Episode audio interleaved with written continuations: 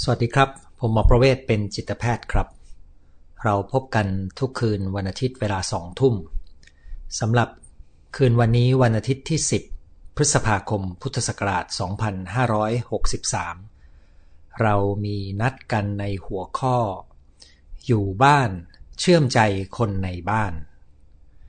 ผมยังได้รับโจทย์เกี่ยวกับการปรับตัวระหว่างคนในบ้านอยู่เป็นประจำนะครับ และในช่วงสัปดาห์ที่ผ่านมา ผมมีโอกาส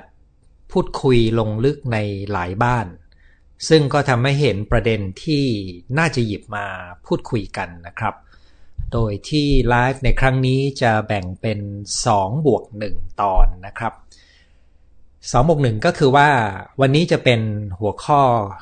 นี้เป็นครั้งแรกคืออยู่บ้านเชื่อมใจคนทั้งบ้าน เหมือนเป็นตอนที่1นะครับ สัปดาห์หน้าก็จะเป็นเหมือนตอนที่ 2 โดยเนื้อหานี้จะไม่เหมือนกัน แต่ทั้งสองตัวจะเป็นแบบจบโดยตัวมันเอง เหมือนที่เขาเรียกว่า stand alone นะครับ แต่ละตัวก็จบโดยตัวมันเอง แต่มาต่อกันก็จะเข้าใจภาพได้ชัดขึ้น ซึ่งผมก็ได้พูดเรื่องความสัมพันธ์ไปก่อนหน้านี้ด้วยนะครับ แล้วก็ในบวกหนึ่งอีกหนึ่งเนี่ยก็คือ จะเป็นการจัดโปรแกรมพูดคุย ผ่านโปรแกรม Zoom นะครับ ซึ่งอันนี้เจ้าภาพก็คือสมาคมเพื่อการพัฒนาศักยภาพมนุษย์ และจิตบำบัดแนวซาเทีย ซึ่งผมเป็นส่วนหนึ่งของสมาคมนี้อยู่นะครับ ก็จะเป็นการจัดโปรแกรมทาง Zoom ท่านที่สนใจก็ให้มาคลิกเข้าที่ลิงก์ของที่ผมโพสต์ไว้นะครับในหัวข้อนี้เลยว่า บทเรียนซาเทีย เพื่อการอยู่บ้าน พื่อการเชื่อมใจคนทั้งบ้านคนในบ้านนะครับ ผมได้โพสต์ไว้เมื่อเช้าวันนี้นะครับ และทราบว่าตอนนี้มีคนสมัครเข้าเรียนแล้วประมาณ 180 กว่าคนนะครับ อาจจะมากกว่านี้แล้วตอนนี้นี่มันก็เลยกลายเป็น2บวก1 2 ครั้งก็เป็น Facebook Live และ YouTube แล้ว Podcast นะครับ ส่วนอีกหนึ่งคือจำกัดคนเข้า ซึ่งตอนแรกผมเข้าใจว่าจำกัดคนร้อยคนนะครับ มาทราบทีหลังว่าจำกัดคนไว้ที่ 300 คนนะครับ ก็จะขอให้ท่านที่จะเข้าก็ขอให้ฟังทั้งไลฟ์ทั้งอาทิตย์นี้และอาทิตย์หน้า แล้วก็ต้องพอจะรู้จักโปรแกรม Zoom สักนิดหนึ่งนะครับ ถ้าไม่รู้ก็ไปค้นคว้าหาความรู้ ถ้าท่านเล่น Facebook เป็นเปิด YouTube เป็น ท่านก็มีโอกาสที่จะเรียน Zoom ได้ไม่ยากเลยนะครับ ดาวน์โหลดแอปใส่เข้าไปในอุปกรณ์ของท่านและเรียนรู้การใช้งานให้เป็น แล้วก็อย่าลืม ถ้าแน่ใจว่าเข้าได้ก็มาคลิกเพื่อลงทะเบียนในโพสต์ใน Facebook Page หมอประเวศนะครับ เราจะพบกันชั่วโมงครึ่งในวันเสาร์ที่ 23 พฤษภาคม ตั้งแต่ 10 โมงเช้าถึง 11 โมงครึ่งครับ เป็นบริการทางสังคมของสมาคมนะครับ มีคนถามมาว่าคิดเงินไหมนะครับ โปรแกรมของสมาคมไม่มีค่าใช้จ่ายนะครับ ตอนนี้ผมจะ มาเข้าสู่เนื้อหาที่เตรียมไว้นะครับ ซึ่งผมได้โพสต์เรื่องราวของครอบครัว 3 บ้าน ทั้ง 3 บ้านนี้เนี่ยถ้าฟังดูแล้วคุณจะเห็นโจทย์ที่มีลักษณะร่วมบางอย่าง และคุณก็จะเห็นประเด็นที่ทำให้คนอยู่ในบ้านเดียวกันเนี่ยไม่สามารถเข้าถึงความรู้สึกกันได้นะครับ กรณีแรกก็คือกรณีของอาม่าท่านหนึ่งที่มีวัย 68 ปีนะครับ ปกติแล้วเธอจะไปออกกำลังกายที่ fitness center ในห้างสรรพสินค้า โดยที่เธอจะขึ้น BTS แถวหน้าบ้านของเธอ นั่งไปที่ fitness center นะครับ ออกกำลังกายประมาณเกือบ 2 ชั่วโมงนะครับ ชั่วโมงกว่า 2 ชั่วโมง แล้วก็กลับบ้าน ซึ่งอันนี้เธอก็ทำอย่างนี้มานานอย่างน้อยก็เป็นปีแล้วครับ มีส่วนทำให้สุขภาพเธอแข็งแรงดีนะครับ แต่ว่าตั้งแต่มีการแพร่ระบาดของโควิด -19 เนี่ย เธอก็ไม่ได้ออกไปไหน ลูกชายซึ่งทำธุรกิจกับลูกสะพ้ยก็ต้องอยู่บ้านเป็นส่วนใหญ่นะครับ ลูกชายก็ไม่ยอมให้ไปออกกำลังกาย แต่ว่าไม่ใช่แค่ไม่ยอมให้ขึ้น BTS รถไฟฟ้าไปที่ห้างนะครับ เพราะห้างมันปิดศูนย์ออกกำลังกายก็ปิด แต่ลูกชายห้ามไม่กระทั่งไม่ให้แม่เดินออกมาในที่โล่งข้างบ้าน จริง ๆ ผมดูแผนที่ของบ้านเธอแล้วด้วยนะครับ ผมคิดว่าที่โล่งนั้นจริง ๆ น่าจะเดินได้ นะครับมันมีลานโล่งถ้าเราเข้าใจว่าเชื้อไวรัสมันติดกันได้ยังไง เราก็จะไม่กลัวนะครับ แต่กรณีนี้ด้วยความรักและความห่วงของลูกชายก็ไม่ยอมให้แม่ตัวเอง ออกไปเดินนอกบ้านเลยนะครับอาม่าท่านนี้ก็เล่าให้ผมฟังว่าเขารู้ว่าลูกเนี่ยรักและมีความกระตันอยู่ แต่ความสัมพันธ์ระหว่างแม่ลูกคู่นี้เนี่ยเขาใช้คำว่าสองคนรักกัน แต่คุยกันได้ไม่เกินสามคำต้องทะเลาะกัน ซึ่งมันก็เป็นสภาพที่เกิดขึ้นก่อนที่จะมีการแพร่ระบาดของไวรัสโควิด -19 อยู่แล้วนะครับ พอมาอยู่ต้องมาอยู่ด้วยกันแบบนี้ก็มีสภาพที่ยิ่งตอกย้ำความไม่สามารถที่จะคุยกันได้ อันนี้เป็นกรณีที่หนึ่งคุณลองฟังดูแล้วคุณเห็นโจทย์อะไรบ้างในกรณีแบบนี้นะครับ กรณีที่สองครับ เป็นคุณแม่วัย 40 กว่านะครับ เป็นนักธุรกิจที่เป็นคุณแม่เลี้ยงเดี่ยว ปกติแล้วก็จะวุ่นกับธุรกิจของตัวเองนะครับ เธอก็มีคนมาคอยดูแลลูกสองคน ซึ่งอายุ 5 ปีกับ 9 ปี แต่พอมีประเด็นเรื่องโควิด -19 เธอก็ต้องอยู่บ้านมากขึ้น ซึ่งเธอก็สังเกตว่า เธอจะมีความรู้สึกหงุดหงิดกับลูกมากนะครับ แล้วก็ลูกก็ไม่ยอมให้แม่ไปไหนเลย เหมือนกับกลัวแยกจากกัน แล้วเวลาที่เธอหงุดหงิดกับลูกในเรื่องต่างๆ เธอก็จะวิพากษ์วิจารณ์ต่อว่า ซึ่งเธอก็ตระหนักว่ามันทำให้ลูกสูญเสียความเชื่อมั่น ลูกจะมีท่าทีหงอเวลาที่อยู่กับเพื่อนของลูกนะครับ เธอเห็นภาพแบบนั้น เธอก็รู้สึกว่า เอ๊ะ ฉันเป็นแม่ภาษาอะไร ฉันเลี้ยงลูกยังไง ลูกถึงไม่กล้าที่จะปกป้องตัวเอง แล้วก็รู้สึกผิดในฐานะแม่ แต่ทุกๆ ครั้งที่เธออยู่กับลูก เธอก็อดไม่ได้ที่จะรู้สึกหงุดหงิดกับการที่ลูก ยังไม่สามารถดูแลตัวเองและพึ่งพาตัวเองได้ดีอย่างที่เธอต้องการ เธอยอมรับว่าเธอมีความสมบูรณ์แบบอยู่ในตัวนะครับ แล้วก็เธอก็ตระหนักว่าทำแบบนี้กับลูกเนี่ยมันให้ผลเสีย แต่เธอไม่รู้วิธีครับว่าไอ้ความหงุดหงิดของเธอเนี่ย เธอจะไปจัดการมันได้ยังไง เพราะว่าเธอเห็นแล้วเธอก็รู้สึกว่ามันมันน่าหงุดหงิดที่ลูกยังเป็นอย่างนี้ ลูกยังทำอย่างนี้ไม่ได้นะครับ ฟังแล้วอย่าเพิ่งตัดสินกรณีที่ 1 และ2 นะครับกรณีที่ 1 อย่าเพิ่งตัดสินลูกที่ไปควบคุมแม่ กรณีที่ 2 อย่าเพิ่งตัดสินแม่ที่ไปควบคุมลูกนะครับเพราะการควบคุมระหว่างกันเป็นหนึ่งในวิธีการปฏิบัติต่อกันของคนในบ้านที่พบบ่อยมาก ของคนที่รักกัน แต่ว่าไม่รู้วิธีปฏิบัติต่อกันนะครับ มาฟังกรณีที่3นะครับกรณีที่ 3 เป็นกรณีบวกนะครับบวกหมายคำว่า คนนี้เป็นผู้หญิงอายุ 50 กว่าปีนะครับเป็นนักธุรกิจสามีก็เป็นนักธุรกิจ แล้วก็ทำงานคนละคนละวงการนะครับต่างคนต่างก็มีธุรกิจไปได้ดีมากนะครับแต่ตั้งแต่เกิดการแพร่ระบาดของโควิด -19 เนี่ยธุรกิจ 2 คนก็มีปัญหามาก ของผู้หญิงที่ผมมีโอกาสคุยด้วยในรายละเอียด ก็คือมีความเสียหายทั้งธุรกิจหมดไปเป็นเลข 8 หลักแล้วแล้วเงินลงทุนอีกเลข 8 หลักของเธอก็ดูเหมือนจะอันตรธานไปได้ง่าย ๆ เลย ก็ถือว่าเธอบอกว่าแต่ก่อนนั้นนี่ยถ้าเธอเสียเงินประมาณล้านหนึ่งเธอจะเครียดมากนะครับ แต่ครั้งนี้เสียเงินเป็นเลข 8 หลัก คือเป็นเลข 10 ล้านเนี่ยเธอกลับรู้สึกว่าเธอทำใจได้ดีขึ้นนะครับ เธอพบว่าเธอมีโอกาสได้ทำหน้าที่ของแม่บ้าน ได้ทำหน้าที่ของแม่ ได้ทำอาหาร ได้จัดบ้าน ได้มีเวลาพูดคุยกับลูก ได้เดินออกกำลังกายกับสามี แถมเธอบอกด้วยนะครับว่าเวลาที่เธอเดินออกกำลังกาย เธอจับมือกับสามีจูงมือกันเดิน ทุกเย็นในหมู่บ้าน อย่างมีความสุข ซึ่งแปลว่าภายใต้วิกฤตที่ทั้งสองคนกำลังสูญเสียเงินจำนวนมหาศาล แต่เธอยังมีเงินเก็บอยู่ก้อนหนึ่งนะครับ เงินที่เธอเก็บเนี่ย ถ้าเทียบกับวงเงินที่เธอมีและสูญเสียไปถือว่าน้อยนะครับ แต่เธอก็พบว่าเธออยู่กับมัน และเธอก็จะค่อยๆ แก้ปัญหา เพราะเธอเรียนรู้วิธีจัดการกับโจทย์ของชีวิตและจัดการอารมณ์ได้ดีขึ้นมากนะครับ อันนี้ก็เป็น 3 กรณีตัวอย่างที่เห็นได้อย่างมีประเด็นที่อยากจะสรุปให้ฟังนะครับ ประเด็นแรกคุณเห็นไหมครับว่า คนที่อยู่ในบ้านเดียวกัน ห่วงใยกัน แล้วก็รักกันเนี่ยอาจจะมีวิธีพูดและการกระทำต่อกันในทางที่เป็นลบต่อกันได้ โดยเฉพาะอย่างยิ่งเวลาที่รักและห่วงใย บางครั้งจะนำมาซึ่งความพยายามจะควบคุมและบังคับกัน ลูกควบคุมแม่ แม่ควบคุมลูก ถามว่าภายใต้พฤติกรรมการควบคุม ความความรู้สึกลึกๆ หรือเจตนาเนี่ยคืออะไร เจตนาของลูกที่ควบคุมแม่ก็คืออยากให้แม่ปลอดภัย กลัวแม่ติดโรค เจตนาของแม่ที่หงุดหงิดลูกที่ลูกยังพึ่งพาตัวเองไม่ได้ ยังทำอะไรไม่เคยเป็นอย่างที่เขาคิดว่าควรจะเป็นเนี่ย เพราะอยากให้ลูกมีอนาคตที่ดี คุณสังเกตไหมครับว่า สิ่งเริ่มต้นภายในจิตใจที่เป็นบวก เมื่อแปลงออกมากลายเป็นคำพูดและการกระทำกลับกลายเป็นลบนะครับ ทั้งนี้ก็เพราะว่า เขาไม่รู้วิธีอื่น ในการที่จะปกป้อง แม่อย่างยืดหยุ่น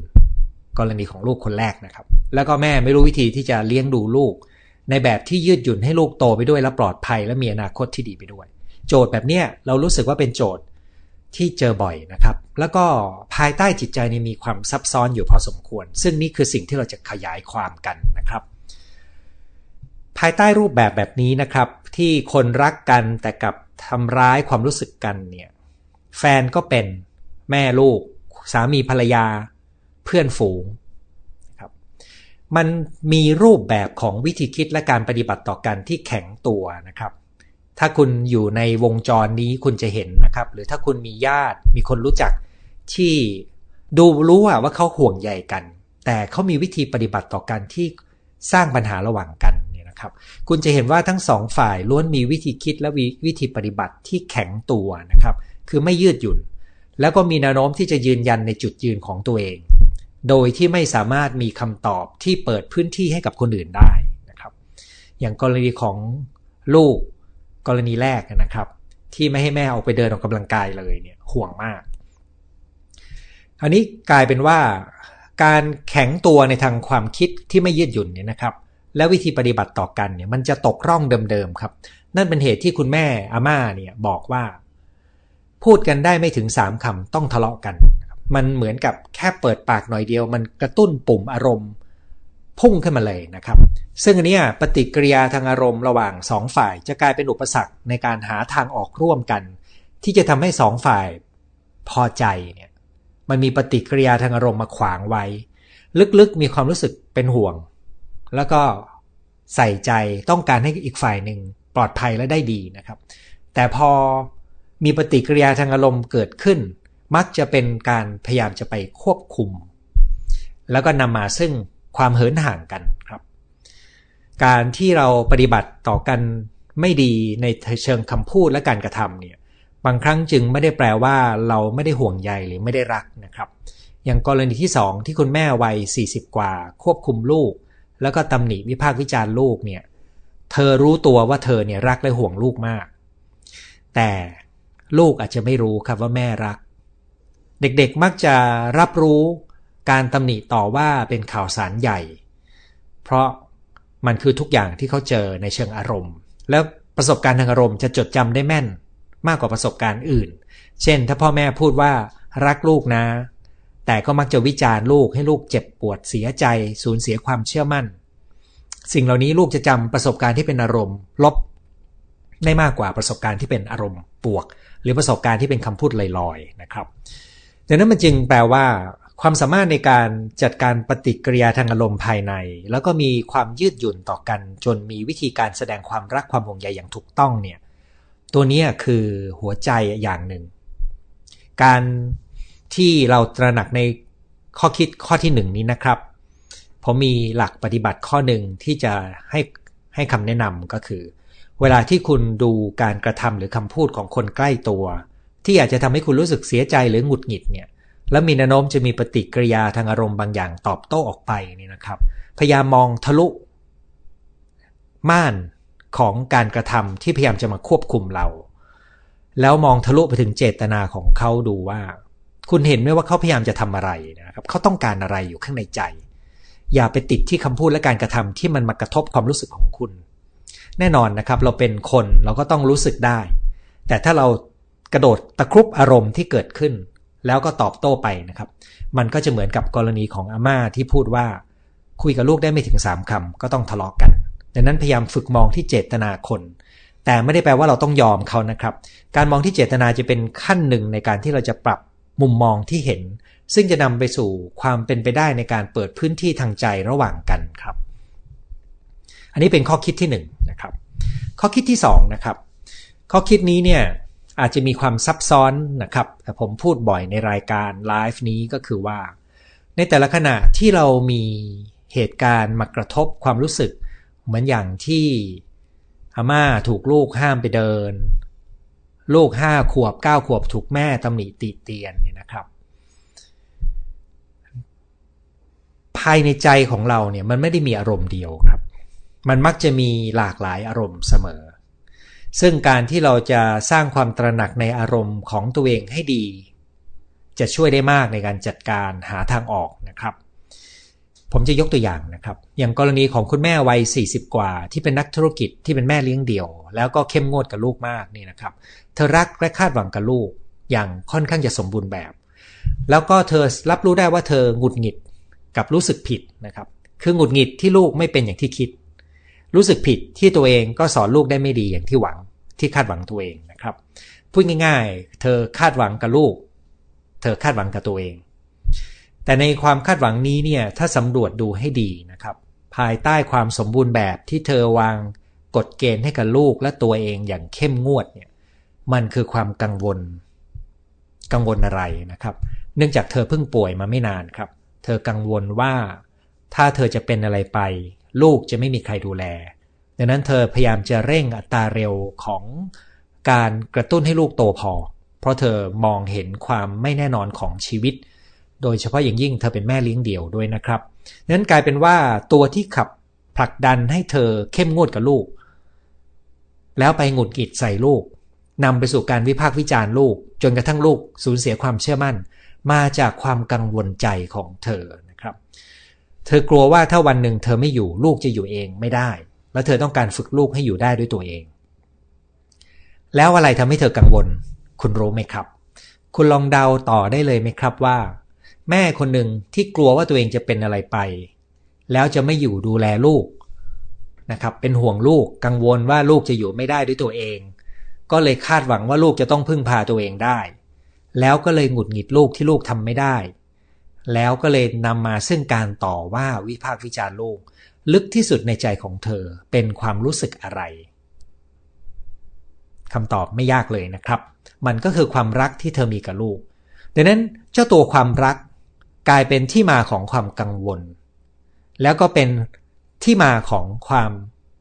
คาดหวังและหงุดหงิดใส่ลูก ซึ่งนำไปสู่การวิพากษ์วิจารณ์ตำหนิติเตียน และนำไปสู่พัฒนาการของลูก ที่ทำให้เธอรู้สึกว่าลูกไม่สามารถปกป้องตัวเองได้ตอนถูกเด็กคนอื่นแกล้งนะครับ ตามมาด้วยการต่อว่าตัวเอง คือฉันเป็นแม่เลี้ยงลูกยังไง ซึ่งตามมาด้วยความรู้สึกผิด และความรู้สึกผิดนี้ก็วนนะครับ เราเรียกว่าวนลูปในเส้นสายโซ่ของความรู้สึกทั้งหมดเนี่ยมันกระทบกระทบเร็วมากนะครับ แล้วตัวนี้ยิ่งมีเกิดขึ้นบ่อยเท่าไหร่ มันก็จะยิ่งอารมณ์ขึ้นเร็วเท่านั้น เพราะนี่เป็นการทำงานของสมองครับ ปฏิกิริยาทางอารมณ์จะเกิดขึ้นเร็วมาก ถ้ามันมีสิ่งกระตุ้นเพียงเล็กน้อย แล้วมันเคยเกิดขึ้นในลักษณะคล้ายๆกันแล้วเนี่ยมันจะพุ่งขึ้นเร็วนะครับ ข้อนี้มีคำแนะนำอะไรนะคำแนะนำเบื้องต้นคุณคงเห็นนะครับว่า ความตระหนักในอารมณ์ของตัวเองที่หลากหลายนี่มีความสำคัญมาก กรณีส่วนใหญ่ที่ผมเจอนะครับ ถ้าแม่หงุดหงิดลูก ถ้าเราค่อยๆสาวนะครับ เธอจะเข้าใจว่าเธอเนี่ยกังวลนะครับ แล้วก็เธอจะเห็นถึงความกังวลที่นำไปสู่ความคาดหวังและความหงุดหงิดลูก ดังนั้นมันจึงจำเป็นที่จะต้องมาจัดการที่ความกังวลใจของเธอ ถ้าเธอจัดการความกังวลได้ดี ความคาดหวังคลายลงนะครับ ตัวนี้ก็จะช่วยให้เธอไม่ต้องไปหงุดหงิดลูก เพราะเธอจะยอมรับลูกได้มากขึ้น นั้นการจัดการในหลักกลุ่มนี้ก็คือเราจำเป็นที่จะต้องรับรู้อารมณ์ทุกอารมณ์และเข้าใจทุกอารมณ์อย่างดีพอ ซึ่งคนส่วนใหญ่ทำไม่ได้ครับ นี่เป็นบทเรียนที่สำคัญแล้วก็ลึกซึ้งนะครับ ผมพบว่ามันเป็นโจทย์ใหญ่ที่สุด และบังเอิญพ่อแม่ส่วนใหญ่ก็ไม่ได้สอนเรื่องนี้แล้วไม่ได้เรียนเรื่องนี้นะครับ ในชั้นเรียนโรงเรียนของประเทศเราก็ไม่ได้สอนเรื่องอารมณ์นะครับ แต่การฝึกสร้างความตระหนักว่าเรากำลังรู้สึกอะไรบ้าง และในแต่ละความรู้สึกมันกำลังบอกอะไรเราเนี่ย มันจะทำให้เราเข้าใจตัวเองดีขึ้น และจัดการอารมณ์แต่ละอารมณ์ได้ดีขึ้นนะครับ ตอนนี้ผมจะมีของแถมนะครับ เป็นภาพประกอบ ให้คุณได้ดูกันนะครับ ภาพประกอบนี้เนี่ย มีหน้าตาแบบนี้นะครับ มีภาษาอังกฤษด้วยนะครับ คราวนี้ ภาพนี้ผมเอามาจากหนังสือของ ลูกศิษย์ซาเทียคนหนึ่ง ที่เขาทำเรื่องของความสัมพันธ์ระหว่างคนนะครับ ผมอ่านครั้งแรกก่อนที่จะรู้จักซาเทียด้วยนะครับ เพราะผมเป็นผมเป็นนักอ่านคนหนึ่ง โดยเฉพาะตอนจบจิตแพทย์ใหม่ๆ ผมคว้าทุกเล่มที่หาได้ในทุกสกุลจิตบำบัดนะครับ แต่ว่าประเด็น 3 ประเด็นสำคัญในหน้านี้มีอยู่ 3 ประเด็นที่ผมอยากจะชวนให้ดูนะครับ ประเด็นแรกก็คือ ทางซ้ายนะครับที่ประมาณ 10 นาฬิกาของหน้าจอนี้นะครับ เราจะเห็นได้ว่าแนวโน้มของคนเนี่ยเวลาที่มีปฏิกิริยาทางอารมณ์เนี่ยบางครั้งเขาจะปิดกั้น ไม่สนใจหรือปฏิเสธอารมณ์ตัวเองนะครับ ซึ่งอาจจะปฏิเสธทุกอารมณ์เลยก็ได้ หรือปฏิเสธเป็นบางอารมณ์นะครับ ซึ่งเดี๋ยวผมจะยกตัวอย่างให้ฟัง แต่มันเป็นหนึ่งในกลไกที่ทำให้เราเข้าไม่ถึงอารมณ์ตัวเอง คือมันมีการปิดกั้นอารมณ์บางอย่าง ภายในใจของเรา ซึ่งการปิดกั้นนี้ก็เลยทำให้เราไม่ตระหนักในอารมณ์ของเรานะครับสองก็คืออยู่ที่ประมาณตรงกลางหน้านะครับ ซึ่งก็เป็นภาพ เหยือกน้ำแล้วก็มีอารมณ์เป็นภาษาอังกฤษ และผมแปลเป็นภาษาไทยอยู่ข้างๆนะครับ ตัวอารมณ์โกรธเนี่ยคนเรามักจะรับรู้ได้โดยเฉลี่ยนะครับ ไม่ใช่ทุกคน เพราะว่าแต่ละคนเนี่ยชั้นของอารมณ์จะไม่เหมือนกัน ขึ้นอยู่กับว่าเขายอมรับอารมณ์แบบไหนได้ง่ายกว่ากันนะครับ บางคนจะยอมรับอารมณ์โกรธได้มากกว่า แต่บางคนยอมรับอารมณ์โกรธไม่ได้ ก็อารมณ์โกรธก็จะอยู่ลึก เขาจะรับรู้ไม่ถึงนะครับ แต่กรณีในภาพนี้ก็คืออารมณ์โกรธเป็นสิ่งที่เขาสัมผัสได้ แต่ภายใต้ความโกรธ ซึ่งอันนี้กรณีนี้อาจจะพูดถึงคู่แรกเลยนะครับ ลูกกับแม่เนี่ยรับรองได้เลยว่าทะเลาะกันก็เพราะอารมณ์โกรธนะครับ คู่ที่2นะครับที่แม่แม่เลี้ยงเดี่ยว โกรธลูกหงุดหงิดใส่ลูกเนี่ย อันนี้ก็เป็นอารมณ์โกรธนะครับ เป็นหงุดหงิดและโกรธเนี่ยเป็นพี่น้องกันนะครับ ภายใต้ความโกรธเนี่ยมักจะมีความกลัวและความกังวลนะครับ เพราะกลัวกับกังวลเป็นพี่น้องกัน แล้วก็มีความเจ็บปวดบางอย่างได้ด้วยเช่นกันนะครับ แต่ลึกไปกว่านั้นเนี่ยมันจะมีความอ่อนโยน มีความปรารถนาดี แล้วก็ลึกๆก็คือเป็นความรักครับ ดังนั้น มันจึงบอกเราอย่างหนึ่ง ในแง่ของอารมณ์นะครับ ว่ามันมีหลากหลายอารมณ์ และบางอารมณ์มันจะอยู่ผิวที่เรารับรู้ได้ บางอารมณ์มันจะอยู่ลึก เรารับรู้ไม่ค่ได้นะครับ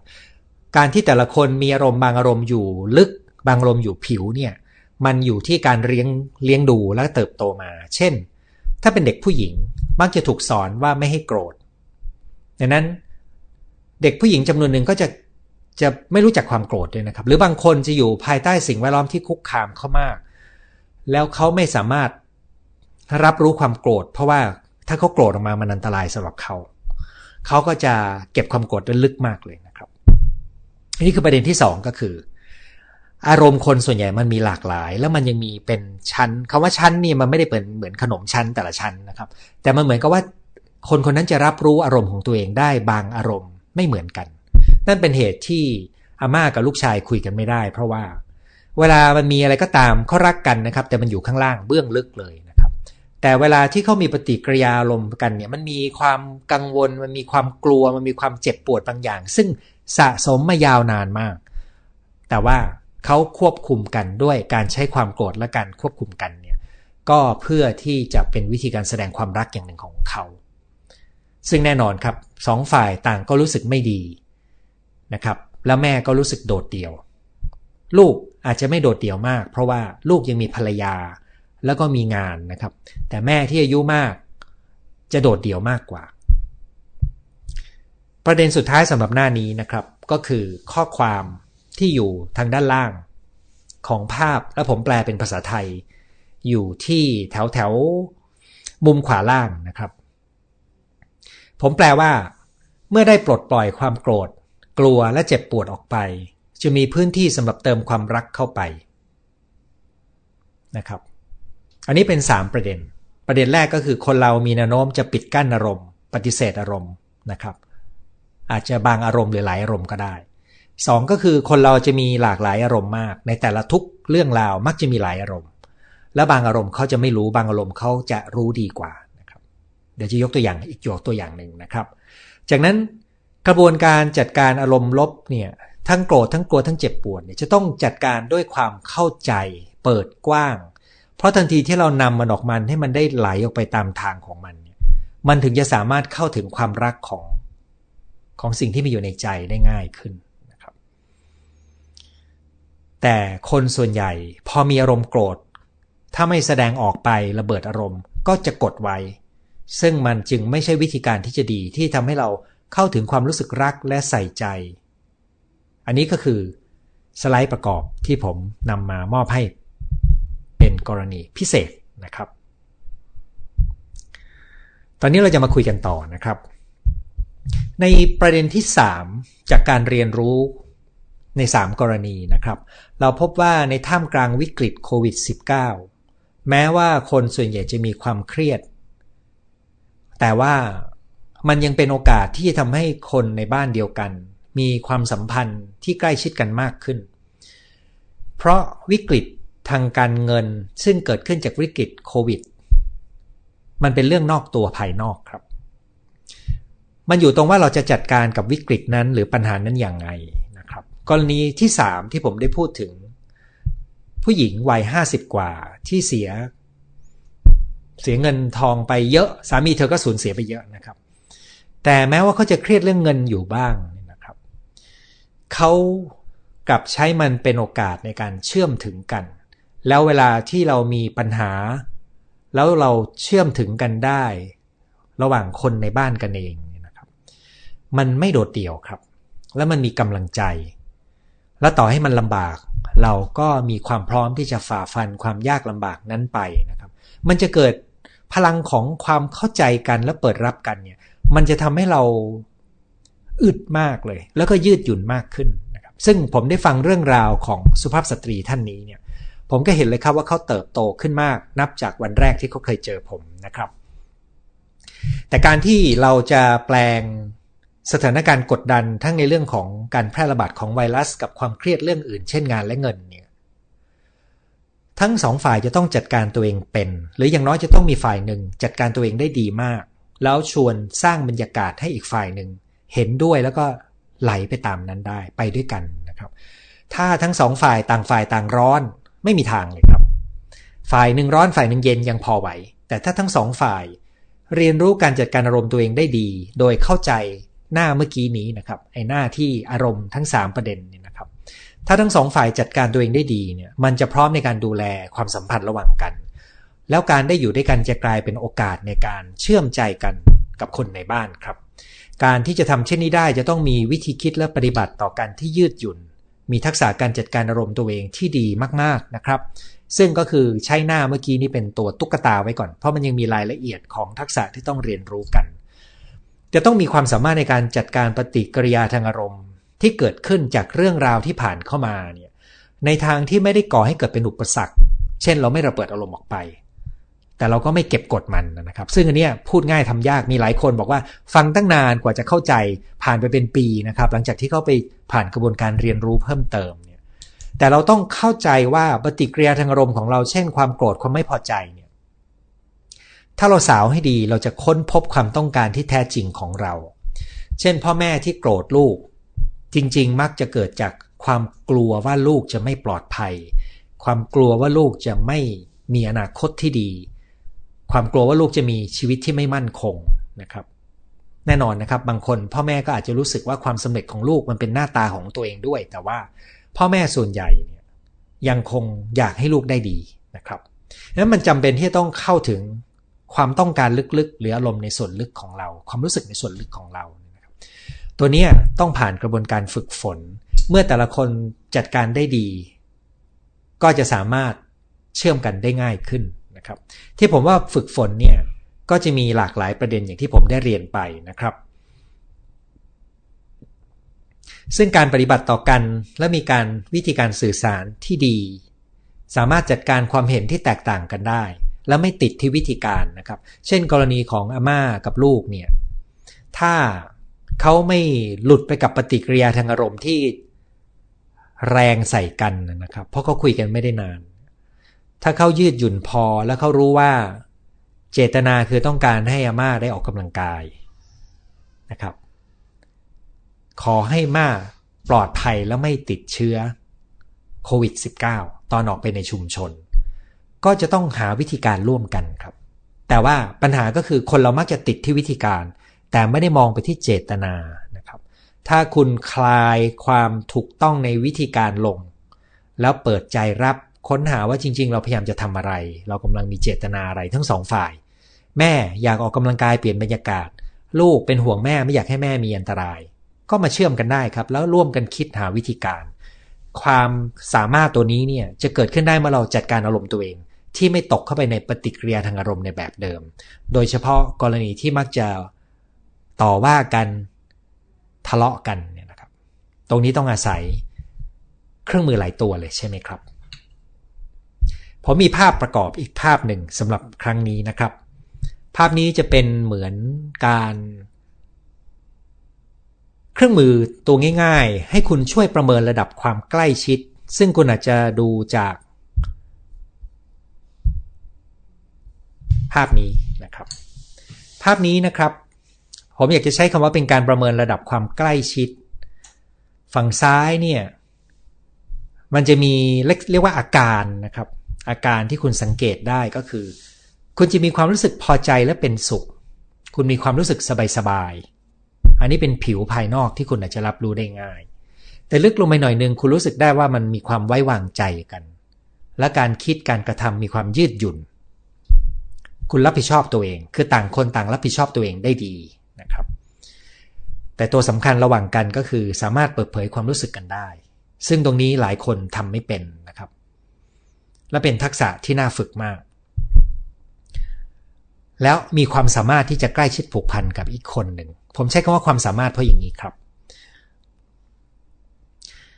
คนจำนวนหนึ่งไม่รู้วิธีสร้างความใกล้ชิดทางความรู้สึก เพราะเขาไม่คุ้นกับการอยู่กับความรู้สึกข้างในของตัวเอง เนื่องจากเขาคุ้นกับการเบี่ยงเบน ความสนใจของตัวเองออกไปข้างนอก คือพูดง่ายอยู่กับตัวเองไม่เป็นนะครับ แต่การที่เราจะมีความใกล้ชิดผูกพันได้ดี เชื่อมถึงใจกัน จะต้องมีลักษณะอย่างทางซ้ายมือนะครับ ก็คือสบายๆยืดหยุ่น รับผิดชอบตัวเอง เปิดเผยความรู้สึกได้ แล้วก็ทั้งสองฝ่ายมีความสามารถ และมีความพร้อมที่จะเชื่อมความใกล้ชิดผูกพันกันนะครับ ถ้าคุณมีอาการส่วนใหญ่ของทางซ้าย ก็แปลว่า คุณได้มีทักษะและอยู่กับบรรยากาศและผู้คน ที่คุณเชื่อมถึงกันได้ เชื่อมใจกันได้ แต่อาการทางขวานะครับ ถ้าคุณรู้สึกว่าในเวลาที่อยู่ด้วยกัน มันมักจะมีความรู้สึกเจ็บปวด มีความรู้สึกกลัว โกรธเคือง เบื่อนาย อ่อนล้า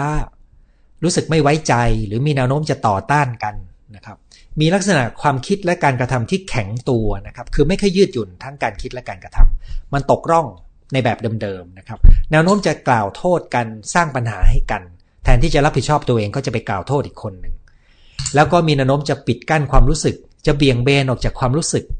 คุณจำภาพอารมณ์ได้ใช่ไหมครับ เราจะหาวิธีปิดการรับรู้อารมณ์ของเรา ดังนั้นคนคนในทางฟักขวามือเนี่ยก็จะปิดกั้นอารมณ์ความรู้สึก นะครับ แล้วก็มีแนวโน้มจะเบี่ยงเบนออกไป ซึ่งการเบี่ยงเบนนี้ก็มีได้ตั้งแต่ ไปทำงานเยอะมากเป็นคนบ้างานนะครับ ไปกินเหล้าสูบบุหรี่ ไปใช้ยาเสพติด มีรูปแบบการเบี่ยงเบนได้สารพัดครับ แต่ผลก็คือเขาไม่ต้องมาเผชิญหน้าใกล้ชิดกัน เพราะว่าเขาเขาอยู่ไม่ได้ แค่อยู่ห่างๆยังรู้สึกเครียดเลยนะครับ แล้วถ้าลึกลงไปในนั้นคือมันมีกำแพงอารมณ์ กำแพงความรู้สึกแล้วมันมีความรู้สึกได้ว่ามันห่างเหินกัน ซึ่งกรณีแบบนี้คนที่อยู่ด้วยกันจะรู้สึกได้ถึงความโดดเดี่ยว ถ้าคุณมีอาการในลักษณะทางขวามือมาก ก็แสดงว่า คุณอาจจะขาดทักษะในตัวเองจำนวนหนึ่ง คนที่อยู่ด้วยในบ้านก็ขาดทักษะจำนวนหนึ่ง และบรรยากาศที่อยู่ร่วมกัน ปฏิสัมพันธ์ระหว่างกัน ยังมีส่วนผสมไม่ลงตัว ดังนั้นเวลาที่เราจะสำรวจระดับความใกล้ชิดหรือการเชื่อมถึงใจกันเนี่ยเราอาจจะใช้ตัวนี้เป็นตัวเช็คง่าย ๆ ถ้าคุณพบว่าคุณอยู่ค่อนมาทางขวา ก็ต้องมานั่งไล่ดูว่าเราขาดอะไรนะครับ ในสิ่งที่ผมเล่าไปเมื่อกี้นี้อย่างคร่าวๆนี่นะครับ เพื่อจะได้นำมาใช้จัดการกับตัวอารมณ์ความรู้สึกของเรา แล้วก็เชื่อมกันได้ดีขึ้น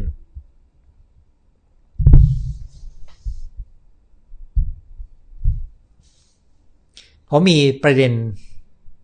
อีกนิดหนึ่งจะเติมให้นะครับ ก็คือ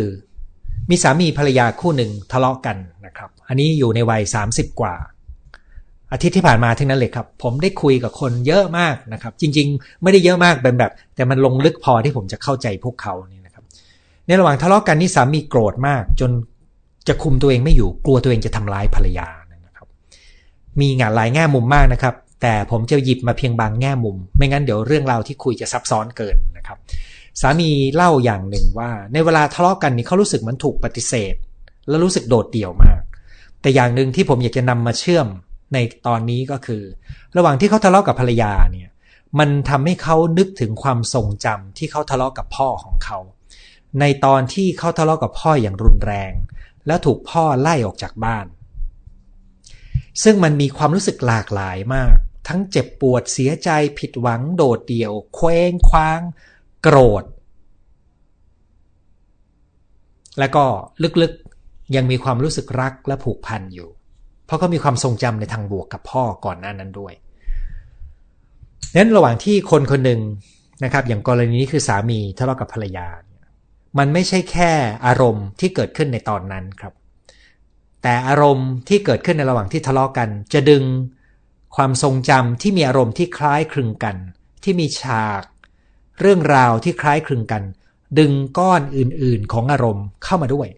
ซึ่งก็มีทั้งอารมณ์ที่สองคนนี้เคยมีเรื่องกันก่อน คือเป็นอารมณ์กับคู่กรณีนะครับเราเรียกว่าเป็นปมเก่าที่เกี่ยวข้องกับคู่กรณีนั้น เช่น กรณีอาม่ากับลูกชายก็เป็นปมเก่านะครับ มีครับถ้ามีสำรวจดูเจอทุกทีนะครับ แต่กรณีนี้ก็คือจะทำให้เห็นด้วยว่าบางครั้งปมเก่ามันย้อนกลับไปถึงวัยเด็กของเราครับนั้นปฏิกิริยาทางอารมณ์จึงไม่ใช่เฉพาะแต่เรื่องราวกับคนที่เราเป็นคู่กรณีนะครับ แต่บางครั้งความทรงจำเดิมๆมันวิ่งเข้ามาปนด้วย ซึ่งถ้ากรณีนี้เนี่ยถ้ายิ่งของเก่ามีความแรงทางทางความเข้มข้นทางอารมณ์ยิ่งเยอะเท่าไหร่ มันจะยิ่งมาป่วนปฏิกิริยาทางอารมณ์ของเราในปัจจุบันมากขึ้นเท่านั้น ซึ่งก็จะทำให้เรามีปฏิกิริยาออกไปแรงกว่าที่ควรนะครับ ความตระหนักในปมค้างใจและการจัดการปมค้างใจของตัวเอง ทั้งโดยเฉพาะอย่างยิ่งจากวัยเด็กกับพ่อแม่ กับวัยเด็กของตัวเองนะครับ กับการจัดการความรู้สึกค้างใจกับคู่กรณีของเราเนี่ยเพื่อไม่ให้มันเป็นตัวปุ่มกระตุ้นไอ้เรื่องเก่าๆเข้ามาปนกับเรื่องใหม่เนี่ยนะครับ จะเป็นเรื่องสำคัญมาก แม่กับลูกก็มีปมค้างใจกันได้ ภรรยาสามีก็มีปมค้างใจกันได้ และทุกคนต่างก็สามารถมีปมในวัยเด็กได้นะครับนั้นเวลาที่ผมสำรวจอารมณ์ของคนเนี่ยผมจะสำรวจให้รู้ว่ามันมีอารมณ์อะไรบ้าง แต่ละอารมณ์มันแปลว่าอะไรนะครับ คุณลองทำดู ขณะเดียวกันผมจะพยายามเชื่อมดูด้วยว่า อารมณ์แบบนี้มันเคยมีของเก่าในวัยเด็กด้วยไหม เพราะว่านั่นเป็นต้นทางที่สำคัญมาก โดยเฉพาะถ้ามันมีบาดแผลทางใจของเก่าอยู่ จะยิ่งมีความสำคัญนะครับดังนั้นถ้าจะสรุปนะครับ ผมอยากจะสรุปเป็น 4 ประเด็น คือคนเราเนี่ยแม้จะรักกันบางครั้งก็ทำร้ายความรู้สึกกันได้ ซึ่งพบได้บ่อย และหลายครั้งปฏิกิริยาทางอารมณ์นี้มันเป็นการล็อก เป็นการแข็งตัว มีของเก่ามาปนได้ ฝึกดูคนที่เจตนาให้มากขึ้น แล้วเชื่อม ในส่วนลึกของจิตใจของเขาให้มากขึ้นนะครับขณะเดียวกันในตัวเราต้องมีหน้าที่ในการสำรวจความรู้สึกของเราที่หลากหลายนะครับ พยายามรับรู้ให้หมดนะครับ แล้วทำความเข้าใจว่าแต่ละอารมณ์มันแปลว่าอะไรสำหรับเรา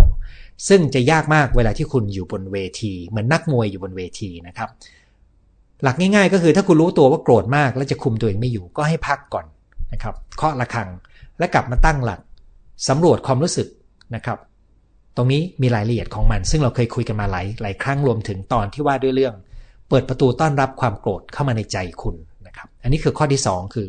ความหลากหลายและซับซ้อนของอารมณ์ 3. อารมณ์ที่มีอยู่อาจจะมีปมจากอดีตเข้ามาด้วยนะครับ อยากคิดว่าเมื่อเราโตเป็นผู้ใหญ่แล้ว เราเข้าใจเหตุผลในตอนเด็ก เรื่องราวในวัยเด็กแล้วเราจะจัดการมันเสร็จนะครับ ไม่เสร็จครับ ดูด้วยว่าเรามีปมเก่าไหม และสุดท้าย แม้เราจะมีวิกฤตในตอนนี้นะครับ ไม่ว่าจะเป็นวิกฤตอะไรก็ตาม วิกฤตโควิด -19 วิกฤตการเงินการงาน แต่มันไม่ได้แปลว่าบ้านจะต้องร้อนครับ เราสามารถใช้วิกฤตนี้เป็นโอกาสในการฝึกจัดการตัวเอง แล้วก็เชื่อมความรู้สึกเชื่อมใจถึงกันได้ดีขึ้น แต่ต้องช่วยกันฝึกหลายคนในบ้านนะครับ ซึ่งตัวนี้แม้ว่าจะฝึกไม่ยากอะแม้ว่าจะฝึกไม่ง่าย แต่มันฝึกได้นะครับ การเชื่อมใจถึงกันตามหัวข้อวันนี้จึงจำเป็นที่จะต้องฝึกจัดการปฏิกิริยาทางอารมณ์ของตัวเองให้เป็น เรียนรู้การมีความสุขสงบผ่อนคลายแบบง่าย ๆ แล้วก็ต้องระวังอย่าปิดกั้น หรือเบี่ยงเบนอารมณ์ตัวเองนะครับ ต้องเปิดลงไปดู ซึ่งตัวนี้จะเป็นกระบวนการที่ท้าทายมากๆนะครับ อาจจะต้องอาศัยคนช่วยในการนำทาง แต่ถ้าคุณฝึก ศาสตร์ผ่อนคลายตัวไหนก็ตาม โยคะเทคเกกชิกงสมาธิ คุณจะนั่งดูและสังเกตอารมณ์ความความรู้สึกเหล่านั้นได้ดีขึ้น ถ้าคุณเข้าใจหลักการนะครับ อย่าเอาความสงบไปกลบอารมณ์นะครับ ให้เอาความสงบเพื่อใช้ในการดูอารมณ์นะครับ เวลาดูคนอื่นให้ดูที่เจตนาให้มากขึ้น แล้วค่อยๆ ช่วยกันหาวิธีการที่ยืดหยุ่น ตัวนี้ก็จะทำให้เราเข้าถึงใจกันได้ง่ายขึ้นนะครับ และหัวใจสำคัญก็คือเราต้องเรียนรู้ที่จะ ปลดปล่อยความโกรธความกลัวความเจ็บปวดออกไปอย่างถูกต้อง เพราะมันจะเป็นการเปิดพื้นที่ให้ความรักได้ปรากฏขึ้นข้างในใจของเราครับ